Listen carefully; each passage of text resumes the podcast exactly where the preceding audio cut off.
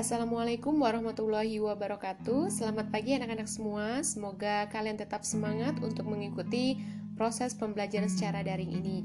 Jangan banyak mengeluh ya, karena keluhan kalian justru akan menyulitkan diri kalian sendiri. Nah, motivasi dari ibu pada pagi hari ini adalah ingat bahwa semua pekerjaan apa pun itu, termasuk tugas-tugas sekolah kalian, jika tidak pernah kalian sentuh, tidak kalian kerjakan, bahkan tidak kalian pikirkan, maka pekerjaan kalian tidak akan pernah selesai. Kalau mau selesai, ya difikirkan. Setelah difikirkan, dikerjakan. Oke, semangat!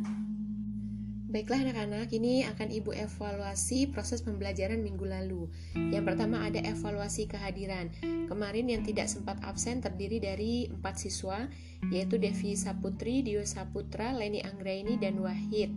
Kemudian yang tidak sempat mengumpulkan tugas ada Aulia Hoirunisa, Kriwil Huai. Nah, ini saya tidak tahu Kriwil Huai ini siapa. Puspa Sekar dan Wahid. Kemudian ada dua siswa yang terlambat absen yaitu terdiri dari Aulia Hoirunisa dan Ilham Holik. Kemudian yang terlambat mengumpulkan tugas ini hampir banyak sekali ya. Terdiri dari Sabita Ulya, Riki Prayoga, Leni Anggraini, Komaria, Kadek Sri, Dwi Lustantini, Devisa Putri, Asri Sela, Ade Putra, dan Adis Dwi Sapna.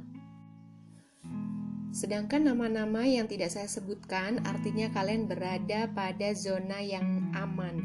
Dipertahankan ya dan jangan meniru teman-teman yang namanya sudah saya sebutkan tadi. Good job untuk kalian yang nama-namanya tidak saya sebutkan. Dipertahankan ya. Sebagai informasi bahwasanya Google Classroom ini e, tidak berbayar ya kalau kalian bisa e, membeli paket yang sudah ada ketika itu. Hanya 10 rupiah kalau Telkomsel kalau nggak salah ya. Jadi ini tidak berbayar. Atau misalnya kalian ada yang mengalami kesulitan tentang kuota dan lain sebagainya kalian bisa join dengan teman terdekat dari rumah kalian.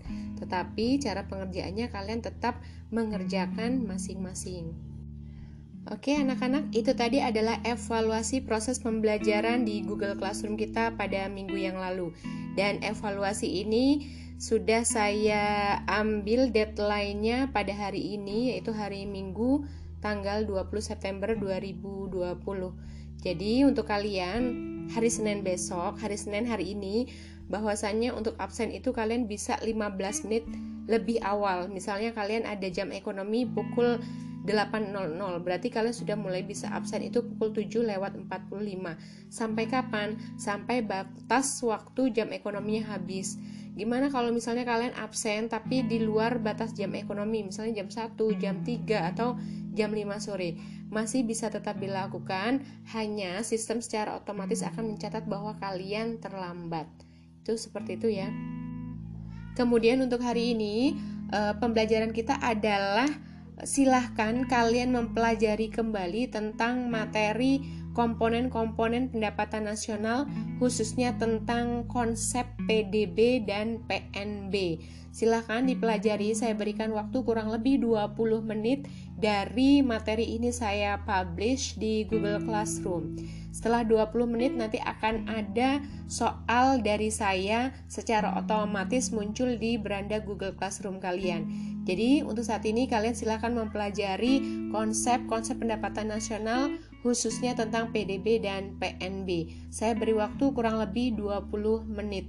Oke, tetap semangat dan stay at home.